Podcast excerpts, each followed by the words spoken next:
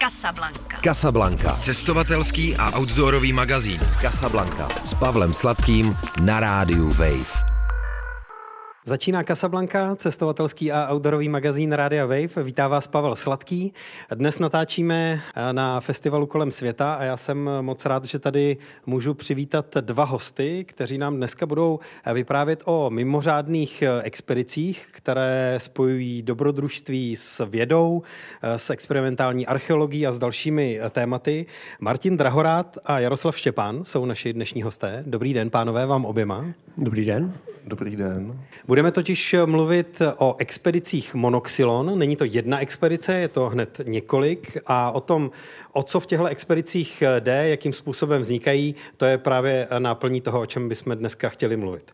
Tak kde se úplně původně, někdy v 90. letech, vzala myšlenka na eh, něco, čemu eh, dnes říkáme expedice Monoxylon. Co to je? Co je jádrem pudla? Začátkem byl, byla vlastně myšlenka našeho šéfa Radka Tichýho, který hm, se zabýval mladší dobou kamenou a už jako eh, student tak ho ta eh, myšlenka eh, toho neolitu, mladší doby kamenný, zhruba před sedmi, osmi tisíci lety lákala, takže začal dělat monoxily, což jsou dlabaný čluny z jednoho kusu kmene a tomu vydrželo do teďka. Takže už je to, řekněme, konec 80. let, začátek 90. Zní to jako docela bláznivá myšlenka, eh, pokusit se z nějakého obřího kmene eh, vydlabat eh, obrovský člun a pak ho táhnout přes velký kus Evropy a, pak se s ním plavit po středozemním moři. Kdy jste ji vy, konkrétně vy dva, poprvé zaznamenali, že nějaká takováhle myšlenka existuje a kdy jste se na ní potom vlastně vůbec napojili? Tak na počátku toho všeho byla taková zvídavost, eh, kdy vlastně vytanula otázka toho, jak se lidé plavili eh, a na čem se plavili, protože vlastně z archeologie známe různé stopy, eh, různé nálezy a sídliště z těch dob neolitických a jsme u prvních zemědělců, kteří se ještě potkávají slovci a sběrači, ale už to nejsou lovci mamutů, doba ledová dávno skončila, ale zkrátka dobře ty přírodní podmínky ve Středomoří a v, na Blízkém východě dobře uh, nějakým způsobem naznačují to, že lidé mohou pěstovat plodiny a chovat zvířata a plavit se s nimi někam dál. Celé to vlastně souvisí s novým způsobem opracování kamene, což jsou kamenné broušené nástroje do podoby seker a teslic. A tahle ta celá uh, věc vlastně potom se taky přenáší na těch školách v rámci studií archeologie a tam je třeba ta, ta nějaká moje první eh, potkání se eh, s, nejen s těmi čluny, ale eh, nebo s jejich, s jejich náčelníkem, ale i s celou, celou vlastně vědeckou částí, která za tím vším stojí. Jinak samozřejmě to běželo někde tehdy v televizi a v rozhlase to moje rodiče poslouchali jako takový nějaký seriál, jestli nemám nějaký halucinace. halucinace. Expedice Monoxylon uh, má už několik etap za sebou, nebo několik expedic uh, číslovaných, jedna, dva a tři. Uh, už uh, máme v tuhle chvíli. Není ještě všem dnům konec, k tomu se patrně uh, dostaneme potom v závěru, ale co se týče těch prvních tří dílů, tak kde konkrétně ty plavby probíhaly? No já ještě se vrátím k té předchozí otázce. Já jsem eh, archeolog z Leknutí a dostal jsem se eh, k monoxylonu eh, na vysoké škole, kdy oslovili tělocvikáře, jestli by do toho projektu nešli, tak jsme se přihlásili tři, nakonec jsem z toho zůstal sám a vlastně od roku, řekněme toho 94-95, tak jsem součástí. A proč se schánili tělocvikáři specificky? No já, Martin to asi nebude chtít slyšet. No, no, protože to vlastně malinko souvisí s tím, aby ty lidi byli schopní uh, trochu pádlovat Pádle. a nějak se mhm. tam teda potkat s tou fyzickou výzvou. Um, tak to by spíš doplnil Jarda jako tělocvikář. já jsem spíš uh, archeolog. Takže vlastně eh, přes nějakou tu, řekněme, hrubou sílu jsem se tam, jsem se tam propracoval. Takže archeologové zjistili, že to mají dobře vymyšlené, ale potřebují někoho, kdo to odpádluje. Jo? Líp bych to neřekl. Aha, OK. Pokračujte, já se omlouvám, že jsem vás přerušil, ale um, tohle mi přišlo jako signifikantní. No já jsem zapomněl, na co jste se původně ptal. Kde jste se setkali s tou myšlenkou a jak expedice Monoxylon 1, 2, 3 probíhala ve smyslu toho, kde ty eh, plavby se konaly? Jednička, jak už jsme ji potom mohli nazývat, tak eh, proběhla v roce 1995 v Egejském moři a bylo to z ostrova Sámos, to znamená z východní části Egejského moře směrem na západ a mm, až na Atiku, na polostrov Atika. A tam jsme později teda zjistili, že jsme pluli přes dvě mm, nejnáročnější místa v Egejském moři. E, co se týče povětrnostních podmínek, tak tam to bylo takový složitější. A třetí jsme si vybrali pro rok 2019, ale naštěstí jsme na to byli upozorněni, takže jsme vlastně třetí expedici nebo její eh, průběh eh, změnili za včasu. Takže první eh, expedice 95, druhá pak tři roky potom, rychle následovala rok 98 a to už byla, řekněme, příbřežní spíš akce, ta předchozí byla z ostrova na ostrov a ta příbřežní ve Středomoří mm, byla z Itálie, část Itálie, Francie, Španělsko a což bylo mimo plán, tak jsme se dostali až do Portugalska na Expo 98, který byl věnovaný moři, objevování moře a oceánu těch 800 kilometrů té příbřežní plavby spočívaly vlastně v té hlavní výzvě, protože mezi tím, mezi těma dvouma expedicemi byla objevena loď v italském eh, jezeře Braciano, kde eh, vlastně archeologové datovali ten, to torzo toho dlabaného člunu do eh, období neolitu zase někdy k těm zemědělcům a proto tedy vznikla ta eh, druhá plavba už na replice z dubu, protože z archeologie víme, že ta pobřeží ve středozemí byla eh, listnatá, zalesněná eh, duby a mm, jelikož zelovci a sběrači neměli moc zapotřebí nějakými svými pozorkovými nástroji ty stromy kácet a dlabat, to přišlo až s těmi zemědělci, na které si ty stromy mohly počkat a, a proto tedy mohly mít takhle velké lodě k dispozici k tomu, aby zdolávali velké vzdálenosti na moři a, a aby nějakým způsobem tedy vozili i živý náklad, ale k tomu asi potom později. Když byste nám to měli laicky úplně jednoduše eh, vysvětlit, nějak předestřít, tak co může současná archeologie, experimentární archeologie, zjistit tím, že pošle pár chlapů pádlovat na lodi vydlabané z jednoho velkého kmene eh, někam do Egejského moře nebo jinam do Středozemního moře? A tak tam je několik faktorů. S tím úplně prvním je to nejsložitější a to jsou přírodní podmínky protože mm, směr vln, eh, mořských proudů, směr větru se nedá moc eh, neoliticky nasimulovat. Musíme zkrátka vycházet z toho, co máme k dispozici teď eh, v, našich, v, našem, v naší současnosti.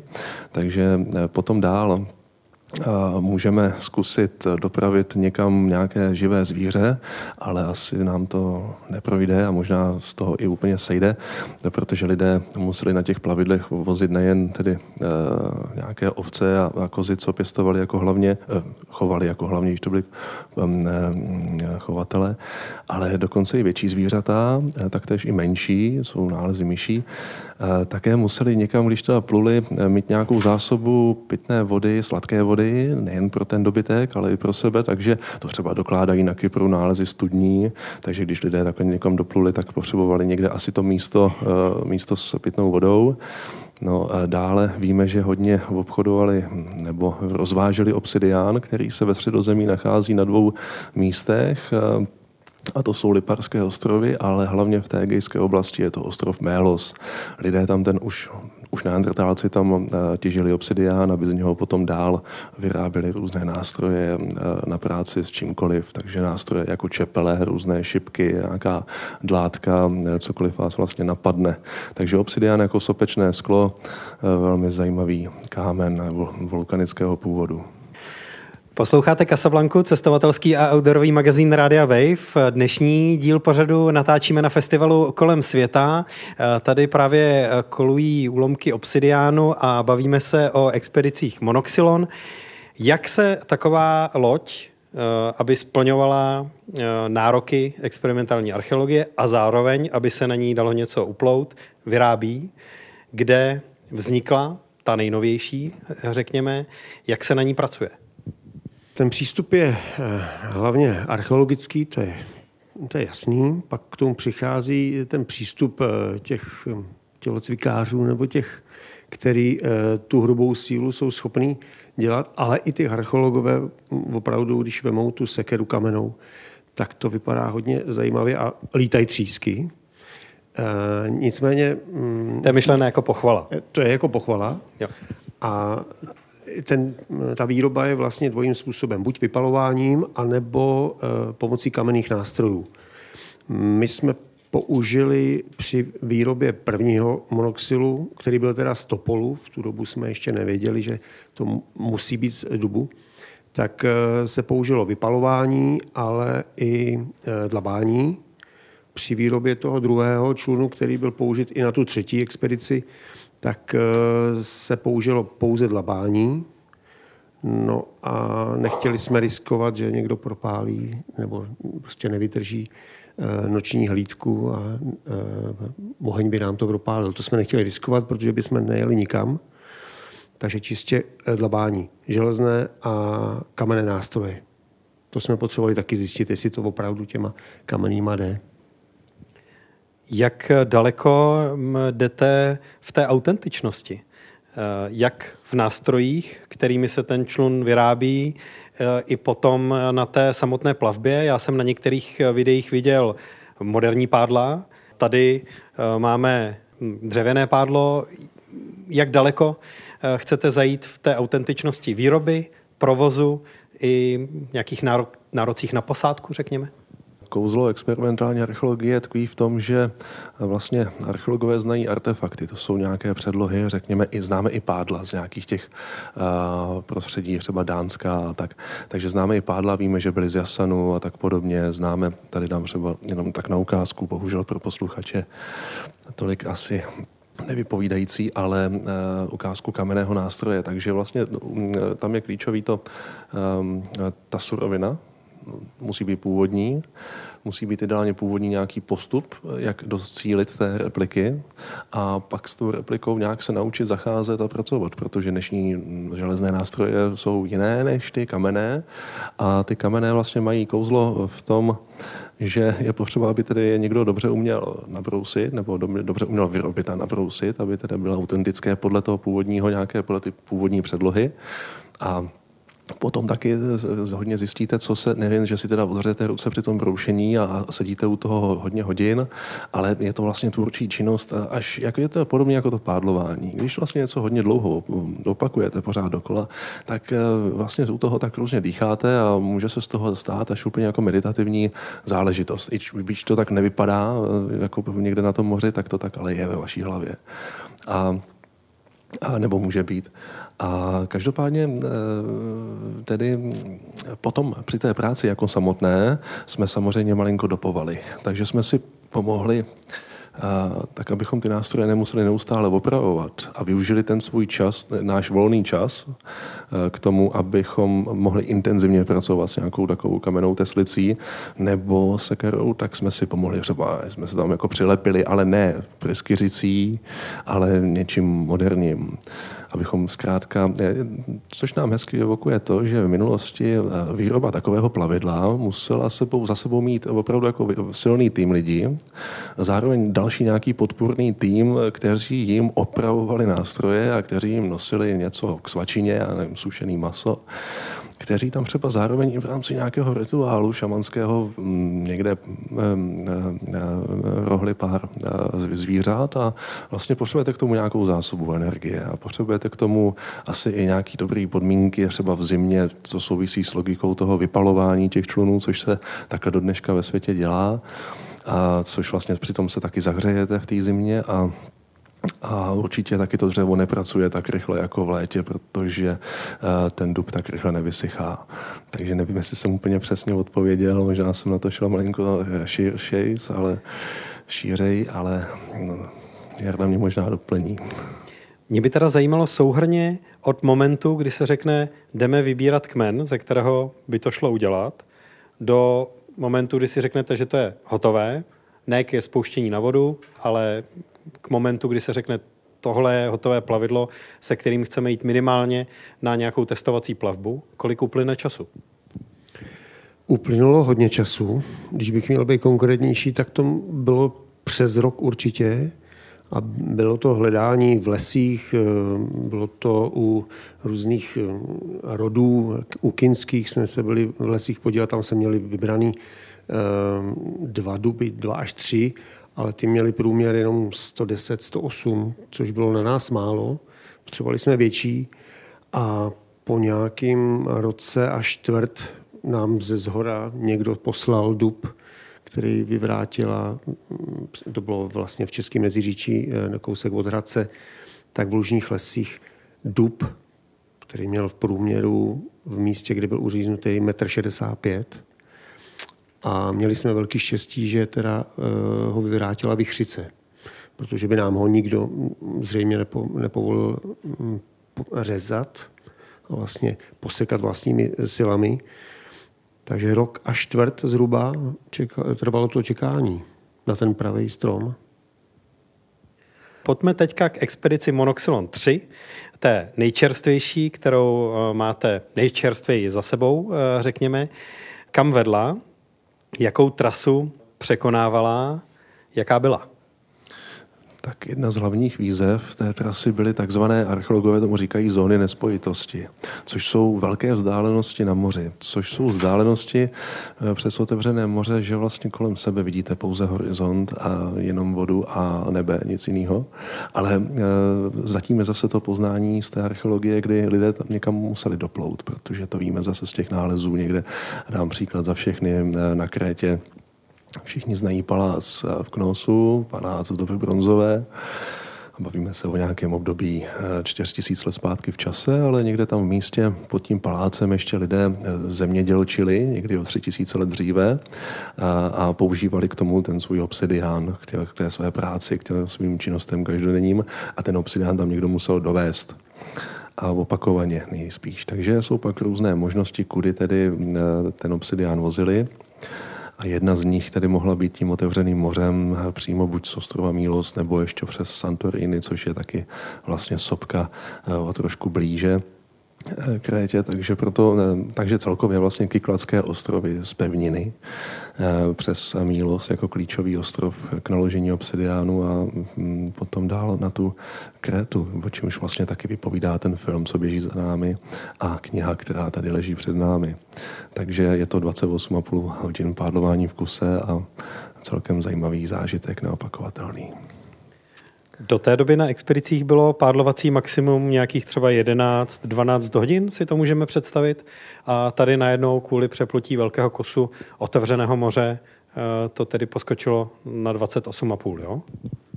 Eh, je to tak. Eh, vlastně do té doby my jsme neměli zkušenost s tak dlouhým úsekem. Tady cílem té poslední expedice bylo přeplout vzdálenost 100 kilometrů, což se nám podařilo, nakonec to bylo 115 a mm, zhruba uprostřed tak opravdu byla situace, že jsme neviděli tam ani zpátky, ale co bylo ještě lepší, že nebyl žádný signál. Takže jsme byli tak jako mimo dosah té civilizace a mm, těch 100 kilometrů bylo, byl jeden z cílů e, ty expedice jako takový. Překonat na tomhle typu e, člunu e, nebo plavidla takovouhle vzdálenost což se do té doby nikomu nepodařilo zatím. Jak na takovéhle plavbě, ještě když to má ty experimentálně archeologické parametry, funguje ten tým, ta disciplína a ta pádlovací dřina?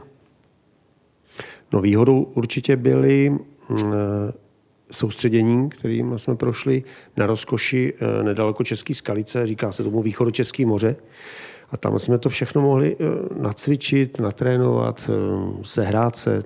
Takže kdo je vpravo, vlevo, jak se střídá, když člověk potřebuje na záchod, co má říct, eh, komu má říct, jestli vůbec má říct. Komu si dovolit, jestli no. může.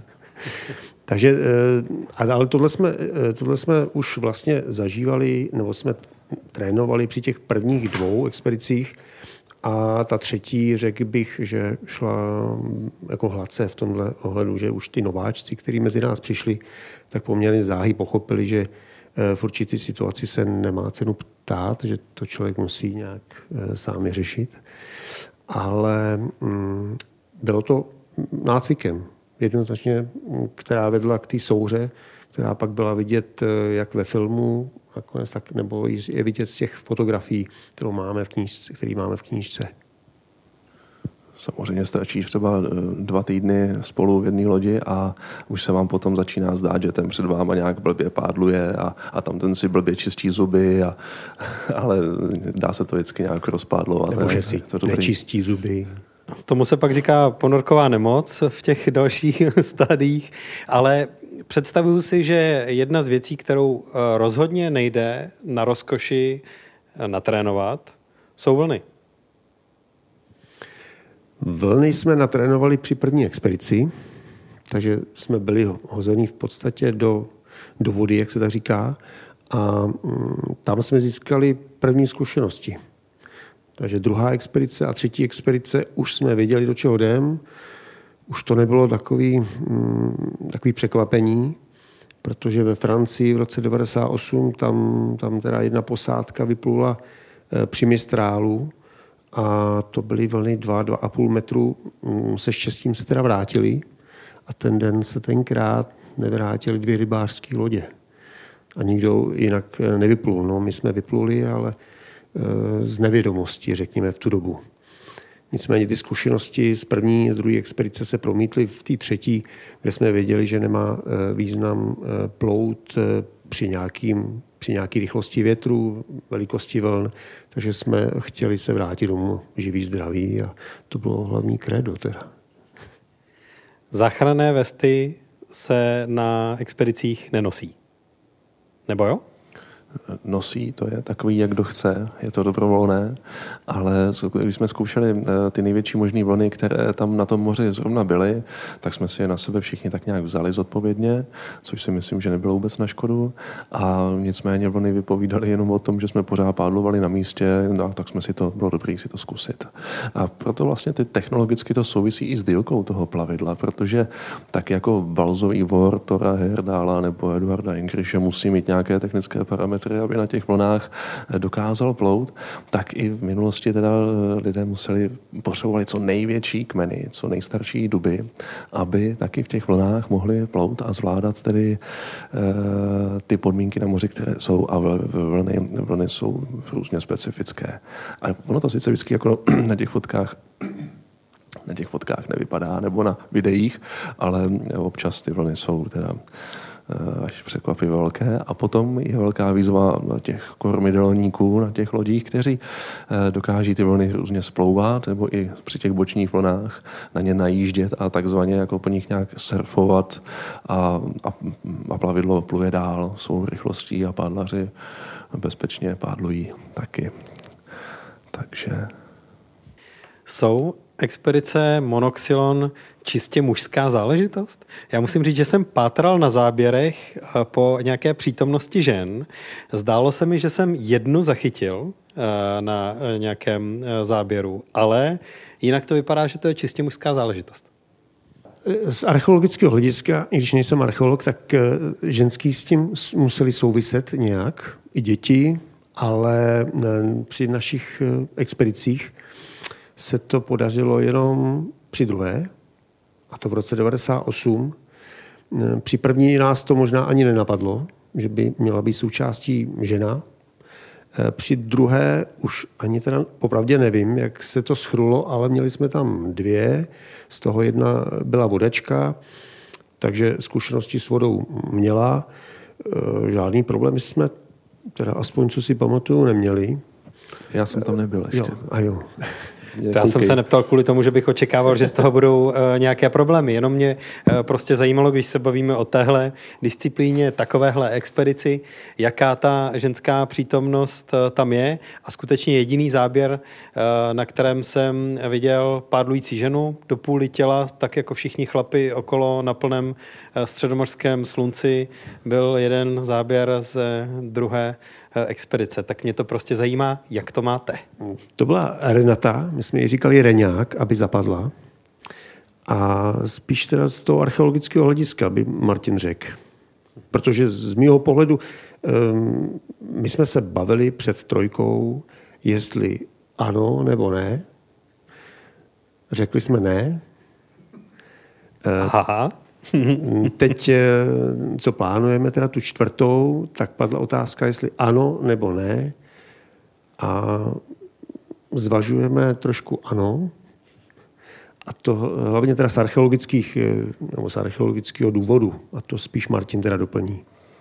O tom, jak to je aktuálně s ANO, moc nevím, ale vím, že historicky je daný, že ženy zdá, zdály e, u boku smeči, po boku svým mužům smeči a štíty v bitvách a my se dneska bavíme o hrdinech, o kterých nikdo neví, jak se jmenovali, kdo to vlastně přesně byli za lidi, ale víme jen, po co, co po sobě zanechali a myslíme si o tom, proč a jak a je nejspíš velmi pravděpodobný, že tam ženy hrály stejnou roli jako muži.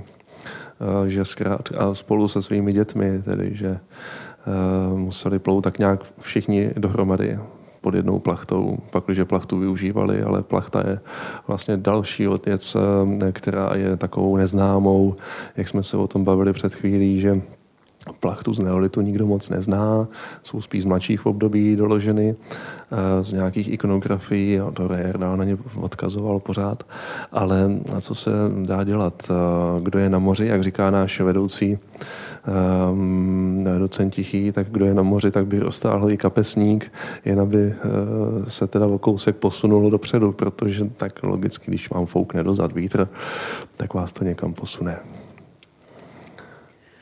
Popište nám teď průběh třetí expedice uh, Monoxylon. Uh, my jsme zatím vyzdvihli jenom tu nejdelší uh, přejezdovou etapu, ale jaké to mělo celý průběh, jak jste to prožívali? Tak zajímavý bylo třeba z pohledu nováčka. Teď jenom řeknu jako pohled nováčka a hned nechám Jardu mluvit, uh, mluvit, mluvit ze své zkušenosti, která je daleko hlubší. Uh, tak z pohledu nováčka ta trasa eh, gradovala v tom, že jste se nejdřív museli nějakým způsobem seznámit s tím, že na moři vážně jsou teda vlny a že to tak nějak na těch vlnách hází i s tak těžkým plavidlem, jako je ten vydlabaný kmen. A bavíme se o dvou tunách váhy, plus minus a to plavidlo dále nasákává vodou a tak dále, tak jak dřevo pracuje a všude vám tam pořád někudy teče voda, takže vyléváte vodu, pádlujete, vyléváte vodu, dovolíte si občas někomu, jestli si můžete odskočit na záchod. A, mm, takže vlastně z těch nějakých krátkých vzdáleností se postupně ty vzdálenosti mezi ostrovy prodlužovaly, až se tak nějak prodloužily o tolik to bylo těch 28,5 hodiny plavby, eh, že to nikdo, možná nikdo jiný nečekal, jak dlouhé to může být, ale um, zase to sebou nese další jako zážitky. Byli jsme dvě posádky, které se střídaly, protože nejsme jako lidé v neolitu a měli jsme na to, a to je úskalý experimentu, eh, že na to máte prostě nějaký, eh, nějaký časový úsek. Má, nemáte na to, nemůžete tam někde 14 dnů kotvit a čekat, až se otočí vítr, nebo až se nasměruje vítr tak, jak budete potřebovat. Ale máte na to úsek třeba dvou, tří týdnů, kdy na to potřebujete přeplout, takže plujete, když to jde. A proto tedy lidé, kdyby si počkali ještě na lepší, na lepší počasí, mohli využít plachtů, mohli tam doplout rychleji a s nás. A, takže to jsou všechno takové momenty, které se v tom prolínají. A, a tak nějak stojí za to poznání. No a měl jste jako nováček nějaký těžký moment v průběhu té plavby? Buď, že námaha se nahromadila, nebo ponorková nemoc se nahromadila cokoliv, že jste si říkal, no tak ale stačilo prostě už. tak je zajímavý sledovat na sobě, jak se vám ta únava, jak vás ta únava jako těží, tíží a ta gravitace na vás působí pořád silněji. A pak je zajímavý sledovat to, že se vám nedělá dobře z toho, když se díváte na určitý druhy potravin nebo že na to, že abyste je jedli. Takže vlastně tu poslední, tu nejtěžší část plavby už jsem jedl jenom rajčata a sír, nic jiného a i z toho mě pak už bylo nějak tak jako e, nevolno, ale, ale nic, nic, jako, nic, e, nic extrémního, spíš jenom takový všelaký, taková směs pocitů. No a teď teda eh, plavba z pohledu mazáka? Mm, pro mě to vždycky byla výzva hlavně po fyzické stránce, jestli to člověk mm, zvládne, nebo spíš jak to zvládne. A mořská nemoc se projevila mm, u řekněme, části posádky. Já jsem měl, můžu říct to štěstí, že jsem neměl mořskou nemoc, ale spíš jsem měl opravdu jenom štěstí. Ehm, strašně mě bavilo, eh, když byly vlny, protože ta, ta lodi byla jako neuvěřitelně stabilní a my jsme říkali, věříme lodi. A to jsme se naučili nejenom teda na té klidné vodě, na rozkoši, ale pak i v průběhu těch eh, dvou expedic, kdy jsme zažili krátké vlny nebo dlouhé vlny na Atlantiku v Portugalsku. A opravdu já se z toho, jsem z toho měl jenom pozitivní pocity a naprostou jistotu. Neměl jsem ani vteřinu, říkal jsem to v nějakém rozhovoru, ani vteřinu, že bych váhal, jestli se ta, jestli se ta loď převrátí, co se s náma stane. To byla naše královna vy najednou zjistíte, že nejhezčí pohled na svět je z paluby dlabaného člunu, protože ač to může vházet jakkoliv, v jakýkoliv vlnách, tak ale na tom plavidle jste vlastně stabilní, nebo se naučíte, ta posádka se vlastně spolu sladí. Z toho počátečního otazníku se najednou stane opravdu jako souhra a velmi se to vyladí a, a funguje to a, a to plavidlo je úplně jako stabilní a řekl bych jako dokonalý plavby. Ještě možná jiný pohled eh, mezi mnou a Martinem je v tom, že každý jsme seděli v jiné části toho člunu. Já jsem seděl vepředu a měl jsem před sebou jenom krávu, teda lepku krávy, která byla jakýmsi trošku symbolem. A Martin byl někde zhruba uprostřed eh, člunu, kde bylo možné vidět teda někoho dalšího. A, takže eh, i z tohohle pohledu ten, mm, to vnímání je jiný. Zkusil jsem si i při nějakém střídání Eh, jít dozadu eh, na soustředění a opravdu ten pocit je, je jiný. Nicméně mm, vepředu vás zase nikdo neruší. Je to taková trochu samotka, ale, ale jinak dobrý. Jak vypadají večery na expedici Monoxylon? Unavená posádka teda vytáhne člun někde na mělčinu a všichni odpadnou, anebo je velké vaření nebo se sedí kolem táborového ohně, pokud jde nějaký rozdělat, nebo jak to prožíváte, když nepádlujete? No, trošku s tím ohněm eh, problém je, protože v tom suchém Řecku mm, tam jsme si to netroufli, ale ku podivu ty večery byly docela živý. Většina těch eh, večerů dokonce jsme tam slavili i narozeniny 26. Eh, jednoho kamaráda, a protože jsme s sebou měli kytaru, tak jsme toho využili. Ale jinak samozřejmě ta únava postupem času byla vidět, takže i ty večery byly klidnější a klidnější a jak eh, kdo měl náladu a sílu, takže po doplutí, což bylo třeba řeknu ve tři, někdy v pět, někdy i později odpoledne, tak eh, jsme se najedli, zalezli si do hamaky, lehli si na pláž, aby jsme trošku ulevili svalům. Někdo se šel potápět bylo to volnější, ten, ten režim, ale mm, vždycky nás tmelila i třeba porada, kterou jsme měli, abychom si řekli, co za ten den bylo a hlavně teda, co nás čeká následující den. Takže porady byly a myslím, že to byl důležitý stmelující moment toho dne vždycky. Co na vás říkali místní, když jste se s nimi potkávali, ať už to bylo kdekoliv jako na březích nebo třeba e, i na vodě? Byl to spíš údiv nad tím, co to má být? Parta Čechů jsem dotáhla tohle a teď se tady e, na tom chce plavit? Nebo to byl zájem o tu seriózní vědeckou stránku expedice? Jak to vypadalo? V těch předchozích knihách o expedicích Monoxylon jsou nějaké zmínky o tom, že když připlula parta, to bylo ještě v dobách jako před mobilním telefonem a sociálními sítěmi a tak, tak, tak zmizeli z pobřeží starci a ženy a děti, jestli se nepletu. Je to tam nějak tak popisované. A jinak jo, buď nás jako vítali, nebo nás nevítali, protože spousta těch pláží je soukromých a a tak se musíte někam přeplout jinam, pak vám zase někdo jinde vám zase nevěří, že jste připluli na tomhle tom eh, dřevěném plavidle, eh, jinde vás netka chtějí, absolutně nás čekají policajti a to vás legitimizují. A... Opravdu, už čekají policajti, jo? ano, když to přistáváte. Se, to se stalo nejednou a měli jsme teda výhodu, že jsme měli řecko-českého kapitána doprovodného plavidla, který tyto všechny otázky dokázal vyřešit a s pomocí nějakých oficiálních dokumentů potom objasnit a pak si policajti sundávali výložky a věnovali nám je všel, takže měli z nás radost zjevně. Já bych to teda doplnil o zkušenost z roku 95, kdy nad náma uprostřed moře začal lítat vrtulník a, a asi po deseti minutách zmizel a za dalších deset minut přijela pobřežní stráž. Začala nás kontrolovat všechny povolení, jestli máme. Nakonec eh, jsme se domluvili, teda oni se s náma domluvili, že eh, se máme hlásit na ostrově, kam doplujeme. My jsme jim řekli teda, že jo, ale věděli jsme, že ne. A eh, když jsme teda přijeli na ten ostrov, tak ta pláž, na kterou jsme přijeli, byla přímo pod policejní stanicí, takže jsme se nakonec stejně viděli.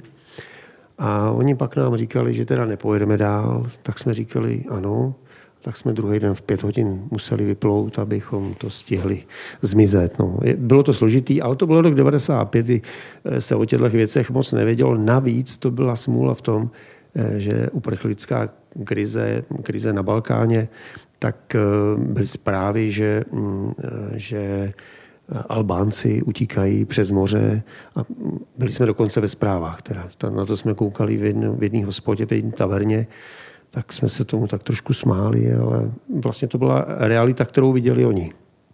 Takže jste se na nějaké jako krizové migrační trase ve středozemním moři, moři ocitli už v těch 90. letech, ne až teď uh, s novými edicemi Expedice Monoxylon. Jo? No, je to tak, je to tak. OK. Teďka o expedici, která se ještě nekonala, uh, ale která je, zdá se, na spadnutí, protože vy jste vyrobili další loď. Takže monoxylon 4 bude. Tak jak už Jarda nastínil nějak na začátku, eh, v tom Mochově, eh, v tom lese lužním, nedaleko Hradce Králové, se nacházejí samé památné stromy, které nikdo nekácí a jedním z nich je Král Mochova. Je to ten největší dub z toho lesa.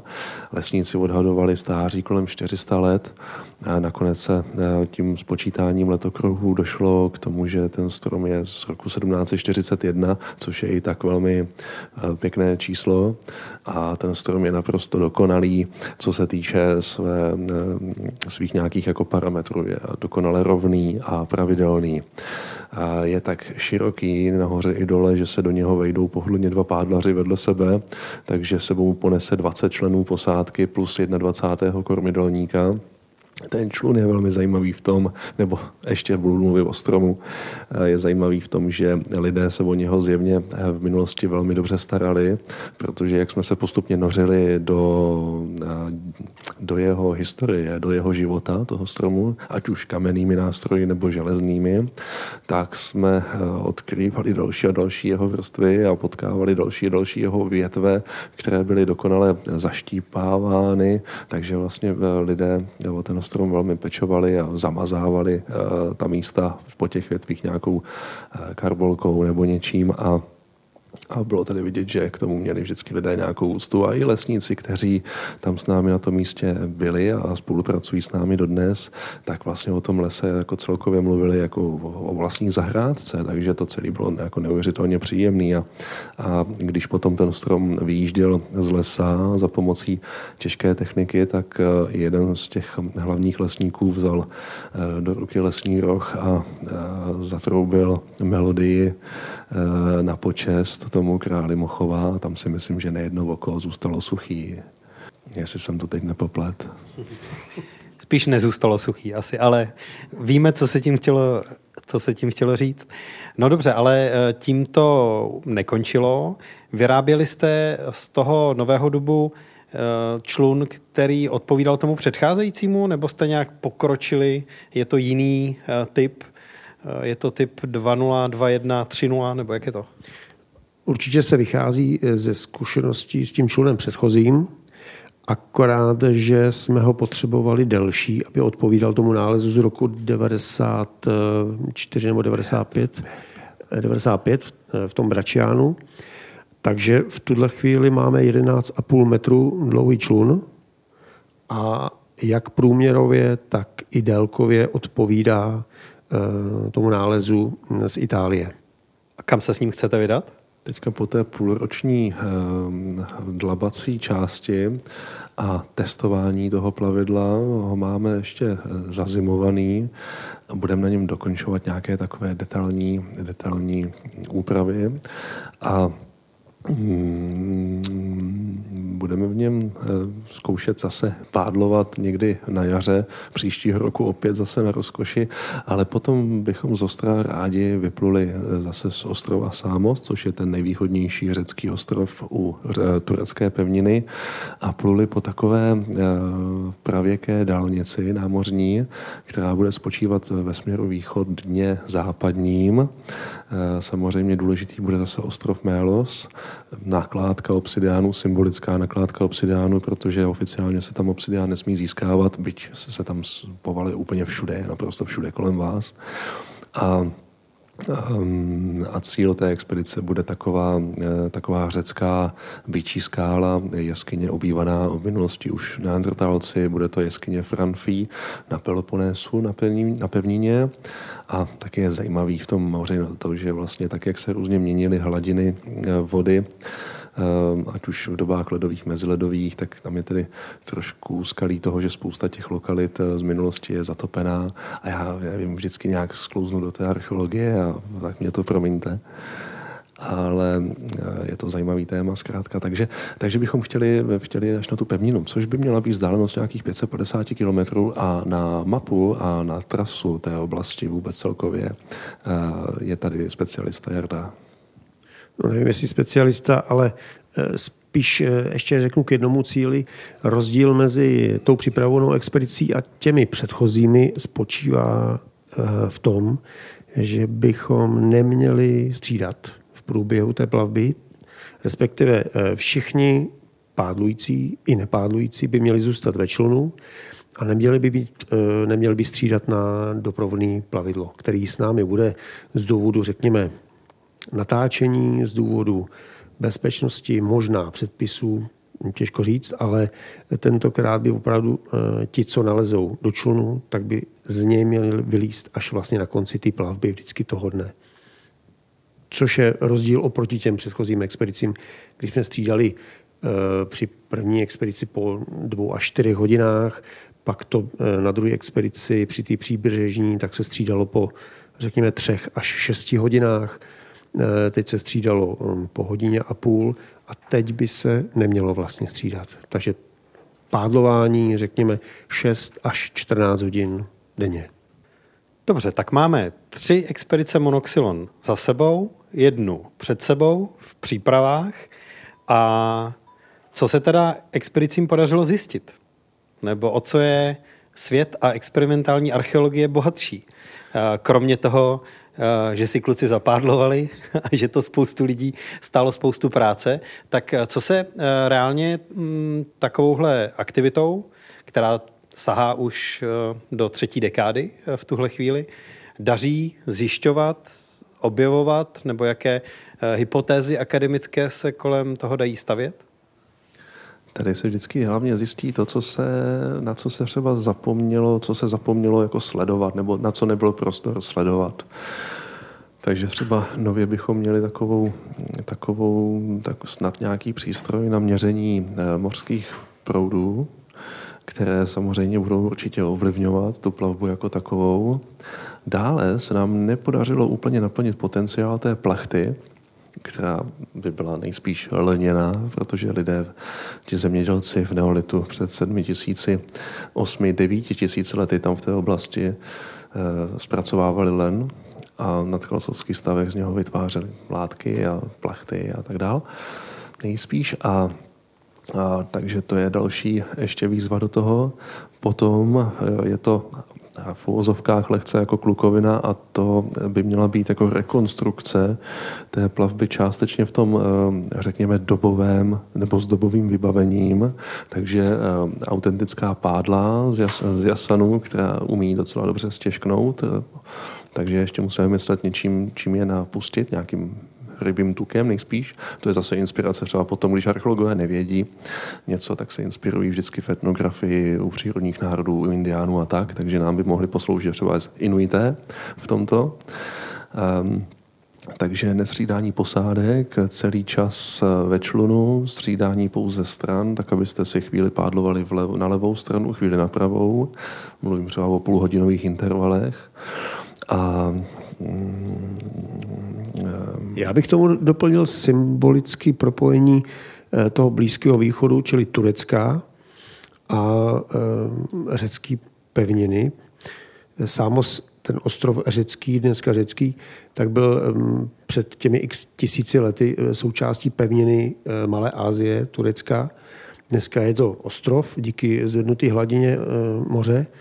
Takže řekl bych symbolika v propojení Blízkého východu a té západní části Egejského moře, čili Řecka zase ve směru šíření té neolitizace takzvané, tak jak lidé postupovali z toho úrodného půlměsíce dál do Evropy, jak nám v polovině 6. tisíciletí přicházeli na naše zalesněné území a zakládali osady se, se stabilním způsobem života ve dlouhých domech a zpracovávali kámen, který tady máme do, do podoby těch seker a pěstovali obilí, vyráběli keramické nádoby a, a tak dále chovali spoustu hospodářských zvířat, žili tedy v nějakém zavedeném systému oproti těm lovcům a sběračům, kteří tady v nějakých neurodných oblastech pořád dál, jako ty mezolitičtí lovci, přebývali a možná si jen využívali výdobytky doby, nějaké ty vynálezy v podobě keramických nádob nebo, nebo kamenných nástrojů, ale nebyly součástí toho, eh, toho pasteveckého zemědělského systému. Já bych jenom doplnil, že některé ty věci může člověk v souvislostech eh, pak mm, si přečíst v knížce, která nám vyšla asi před měsícem a půl nebo dva měsíce zhruba zpátky, takže řekněme nová, eh, nová věc. Eh, z té knížky máme radost, skládá se ze dvou částí, taková, řekněme, populární čtivá a pak taková ta vědecká část, kde se tyhle věci eh, člověk může do, dozvědět. A ty souvislosti... to je taky čtivá, jsou obě součtiví. Určitě. Věda není nuda, chce říct archeolog. Že jo? Hosty Kasablanky byli Jaroslav Štěpán a Martin Drahorát. Eh, díky moc za účast. Díky. Děkujeme. Děkujeme za pozvání. Tak jo, díky vám, že jste přišli. Díky. Casablanca. Casablanca. Cestovatelský a outdoorový magazín. V džungli, v poušti, uprostřed oceánu. Poslouchej Casablanku jako podcast. Kdykoliv a kdekoliv. Více na wave.cz lomeno podcasty.